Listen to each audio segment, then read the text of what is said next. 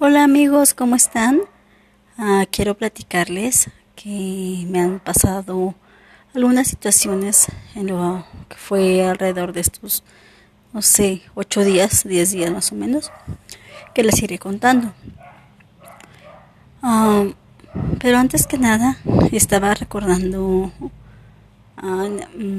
¿qué sería? Antier, que he querido hacer un libro siempre. Mi vida ha sido tan llena de sufrimientos, de tristezas, de alegrías, como todas las vidas, a lo mejor. Pero pues sí, sí ha habido algunos sucesos en los cuales, por ejemplo, caí en un barranco, en un coche, una camioneta, estando trabajando como periodista, y recuerdo muy bien que, en el momento en que vi que íbamos cayendo, mi chofer y yo, no era mi chofer, en ese caso sí, pero era el chofer del periódico, ¿verdad?, donde yo trabajaba. Entonces me acuerdo que íbamos cayendo y yo me acordaba que decían que cuando vas a morir, tu vida pasa enfrente de tus ojos. Pues a lo mejor sí, ¿verdad? Pero a mí me pasó en ese momento, obviamente mis hijos, yo pensaba, ay, no, mis hijos van a quedar huérfanos de su mamá. Y para entonces me acuerdo que yo ya estaba haciendo una cobertura de los informes presidenciales. No me acuerdo si era informe presidencial, pero a nivel municipal, o fue toma de protesta de los nuevos alcaldes. No me acuerdo a qué fue. Pero como nos faltaban gente para ayudarnos ahí en el estado de Zacatecas, pues mi hija se fue con nosotros. Estaba ayudándonos. Para entonces mi hija tenía 14 años todavía, parece. Estaba chiquita, pero siempre ha sido muy lista ella. Entonces, pues sí, ya la dejamos. Ella ya había visto cómo trabajaba porque yo siempre la cargaba. Siempre a donde iba, yo la cargaba conmigo para que viera por lo que es ganarse también el dinero, ¿verdad? Entonces me acuerdo que la dejamos en un municipio y nosotros nos fuimos en un municipio que se llama Mazapil. En un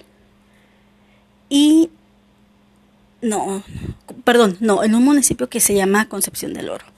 Y nosotros nos fuimos a otro que se llamaba El Salvador. Ya fue el informe fue el evento al que íbamos.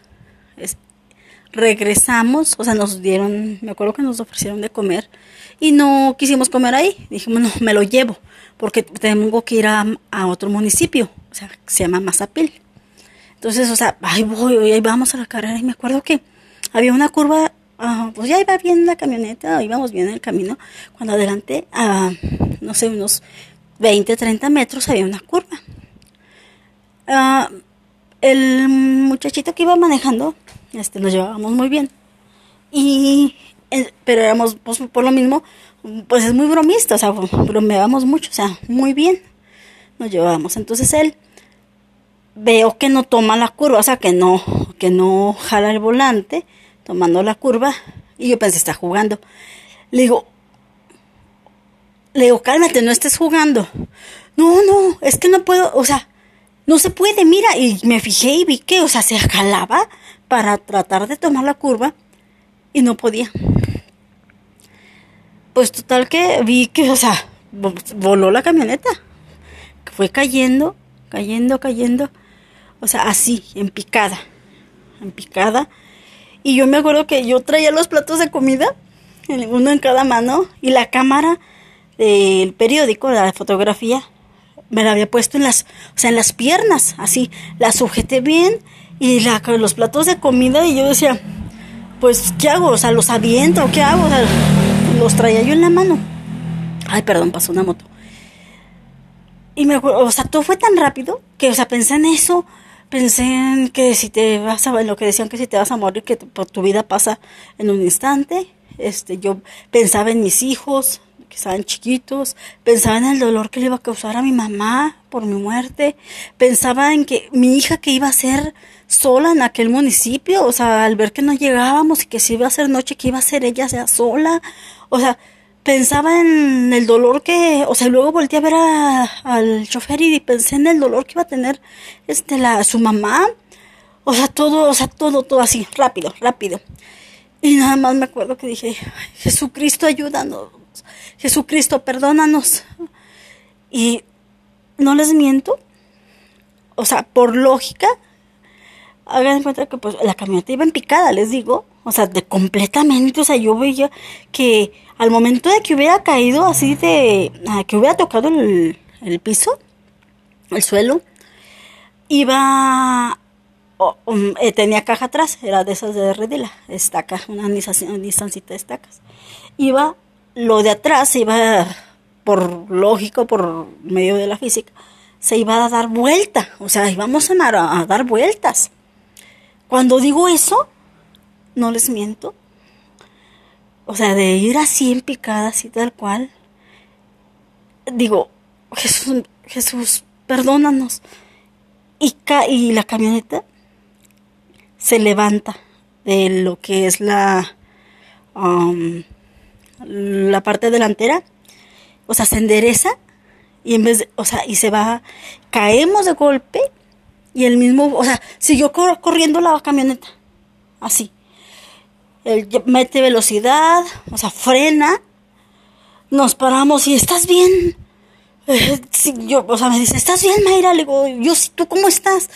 No está también bien, o sea, con decirles que están en los platos llenos de mole, o sea, de comida, o sea, y sin taparse, o sea, ni se nos tiraron, o sea, nada se cayó ni de la comida, o sea, fue algo tan milagroso, algo indescriptible, algo increíble, que hasta la fecha, o sea, yo digo, no puede ser, o sea, y yo siempre digo, oh Dios, el universo, o quien esté allá arriba, a mí me ama, porque a lo mejor, en su momento a lo mejor yo pienso, ay, me está yendo mal, no me están saliendo las cosas como son, o X cosa, y con el tiempo, o sea, no tarda mucho como en decirme, o sea, en que pasó algo y como que me cayó el 20 y digo, por eso no fue, o sea, me detuvo para no presentarme en tal parte y ahí hubo un accidente o sea, algo que haya que me iba a ocurrir, o sea, me ha salvado. Y no una, sino muchísimas veces. Entonces, yo siempre he querido hacer un libro, incluyendo, no uno, he querido hacer varios. Yo tengo alma de escritora. Entonces, inclusive empecé a escribir lo que fueron mis memorias, o sea, ahora sí desde que me acuerdo, desde que nací, desde que tengo memoria, yo tengo memoria desde un año de vida. Y lo sé porque yo le dije a mi mamá, yo me acuerdo que de chiquita nos llevaste a o sea, yo fui a esta parte, vimos unos caballos, dijo, ¿te acuerdas? Así, le digo, y mi tía me traía cargada, yo traía un suéter blanco, y ella me decía aplaude, y yo aplaudía, y ella también aplaudía, o sea, y toda la gente se paraba a aplaudir a los caballos. Era el charro Antonio Aguilar, había hecho un evento, y pues mis papás nos llevaron.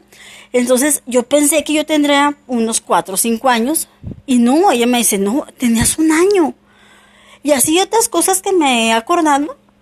O sea, yo era muy pequeña, entonces yo por eso digo, o sea, yo tengo memoria desde el año que nací, o si no es que a lo mejor antes. Entonces, y memorias muy claras, o sea, recuerdos muy claros. Entonces, muchas veces yo digo, o sea, esa persona, ese ser, esa energía que nos manda, que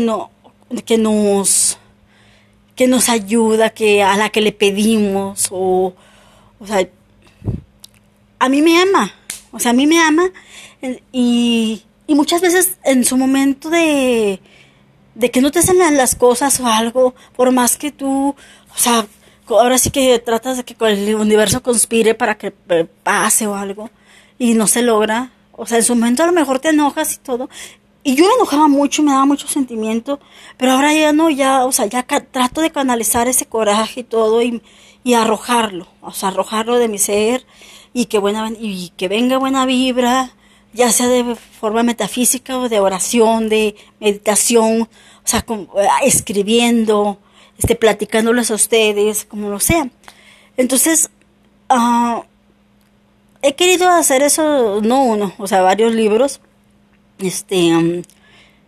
porque yo sé que si escribiera uno de todos mis memorias, incluyendo eso que me ha pasado, toda la vida, o sea, en la que me ha tocado vivir, o sea, si les contara todo, desde estar en la política, desde ser ama de casa, desde ser hasta una chola, de tener mucho dinero, a no tener nada, bueno, no tampoco nada, porque sí tenía un techo donde vivir. Y yo les decía, yo tuve una crisis muy fuerte económica, en la cual me quedé sin trabajo ni nada, pero nunca me faltó que comer, y hasta, o sea, y la gente me veía y parecía que no, o sea, como si no me pasara nada. Y yo siempre a mis amigas, yo siempre les he dicho, así no traigas un peso en tu bolsa, tú nunca digas no traigo. O sea, tú siempre di, sí, eso no, yo soy rica, yo sí tengo dinero, ¿quién dijo que no? O sea, porque ya saben, o sea, lo que dices, se hace. Entonces, yo siempre, siempre he tenido dinero. He tenido esa racha económica que tuve menos. Y me acuerdo que una vez estando allá acostadas, mi hija, una amiga, mi mejor amiga, una de las mis mejores amigas que vivía con nosotras, yo les dije, no, me acuerdo que no teníamos luz, no teníamos agua, pero teníamos unos vecinos tan buenas personas que pues nos pasaban, la verdad, el agua y la luz. Y me acuerdo, y todo porque mi papá había rentado una casa donde en ese tiempo vivíamos, o sea, esa casa la había rentado, se la dejaron endeudada. O sea, se alargó la deuda, y yo sin trabajo pues no se podía pagar, o sea, bueno, X. Total que, aún así, o sea, yo nada de pesimista, nada. Me acuerdo que estábamos acostadas, a oscuras, y les dije, ustedes dirán que estamos jodidas, y que estamos bien fregadas porque no tenemos luz, ni agua, ni nada. Pero vieran que yo no lo veo así. Gracias a Dios, les dije, tenemos un techo donde meternos. No dormimos en la calle y nunca lo haremos. Y hay que ser agradecidos por eso. Porque nosotros, hasta les hice ver, le digo, fíjense aquí en el fraccionamiento, en esta privada o coto, como no le digan en donde vivan. O sea, era una colonia chiquita, un fraccionamiento pequeño, pero era una privada. Le digo, fíjese, todos se nos quedan viendo con coraje, o sea, se veía, o sea, que les caíamos mal a las personas de ahí. No sé qué les proyectaríamos ni nada, pero nosotros siempre riéndonos en la calle, o sea, como si fuéramos las personas más solventes del mundo, que no nos preocupara nada. Me acuerdo que caminábamos a la calle, ja, ja, ja, y riéndonos en la noche, ya acostadas, ja, ja, o sea, igual, ¿te acuerdas de esto? Y platicando, y no, que sí, cantando, o sea, no, o sea, bien padre. Y yo les dije, fíjense en todos los vecinos, tienen carros, tienen sus casas bien, se ve que tienen a sus hijos en buenas escuelas, que mis hijos también siempre fueron a buenas escuelas cuando estuvieron conmigo, y, o sea, pueden tenerlo mejor, pero no pero fíjense en la cara que tienen y cómo viven de amargados, nunca se ríen, Siempre están discutiendo, siempre serios, entre esposo y esposa, los hijos igual. Ellos pareciera que son los que deben, o sea, los que carecen de cosas, o sea, que es al revés, pues. Y nosotros, no, siempre alegres y todo. Y me acuerdo que un vecino muy amable siempre nos saludaba. Decía, muchachas, ustedes siempre bien risueñas. Y le decíamos, sí, ¿verdad? Pues, ¿por qué no? Pues no hay por qué no hacerlo. Y nada más le daba risa y sonreía. Entonces, o sea, siempre la actitud que tú proyectas es lo que vas a recibir siempre en toda tu vida. Siempre que hay que ser bien positivos, porque hay algo. Hay alguien que siempre nos cuida, ¿ok? Que siempre nos va a cuidar, siempre. Solamente hay que tener mucha fe, portarnos bien con el prójimo, sobre todo. Ser buenas personas, ayudar siempre, pero tampoco que abusen de uno. Hay que ser muy listos en eso, ¿ok? Y todo, tarde o temprano, se regresa.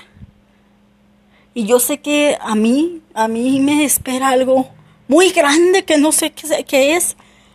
Y que Dios o Jesucristo o el universo, quien sea, me lo está cuidando. Y me lo está guardando poquito y ya no tarda en dármelo. Y se los voy a hacer saber. ¿Ok? Entonces hay que echarle ganas y nos vemos a la próxima. Espero que les haya gustado este capítulo y compartan, ya saben, y nos vemos próximamente. Nos escuchamos próximamente. Hasta luego.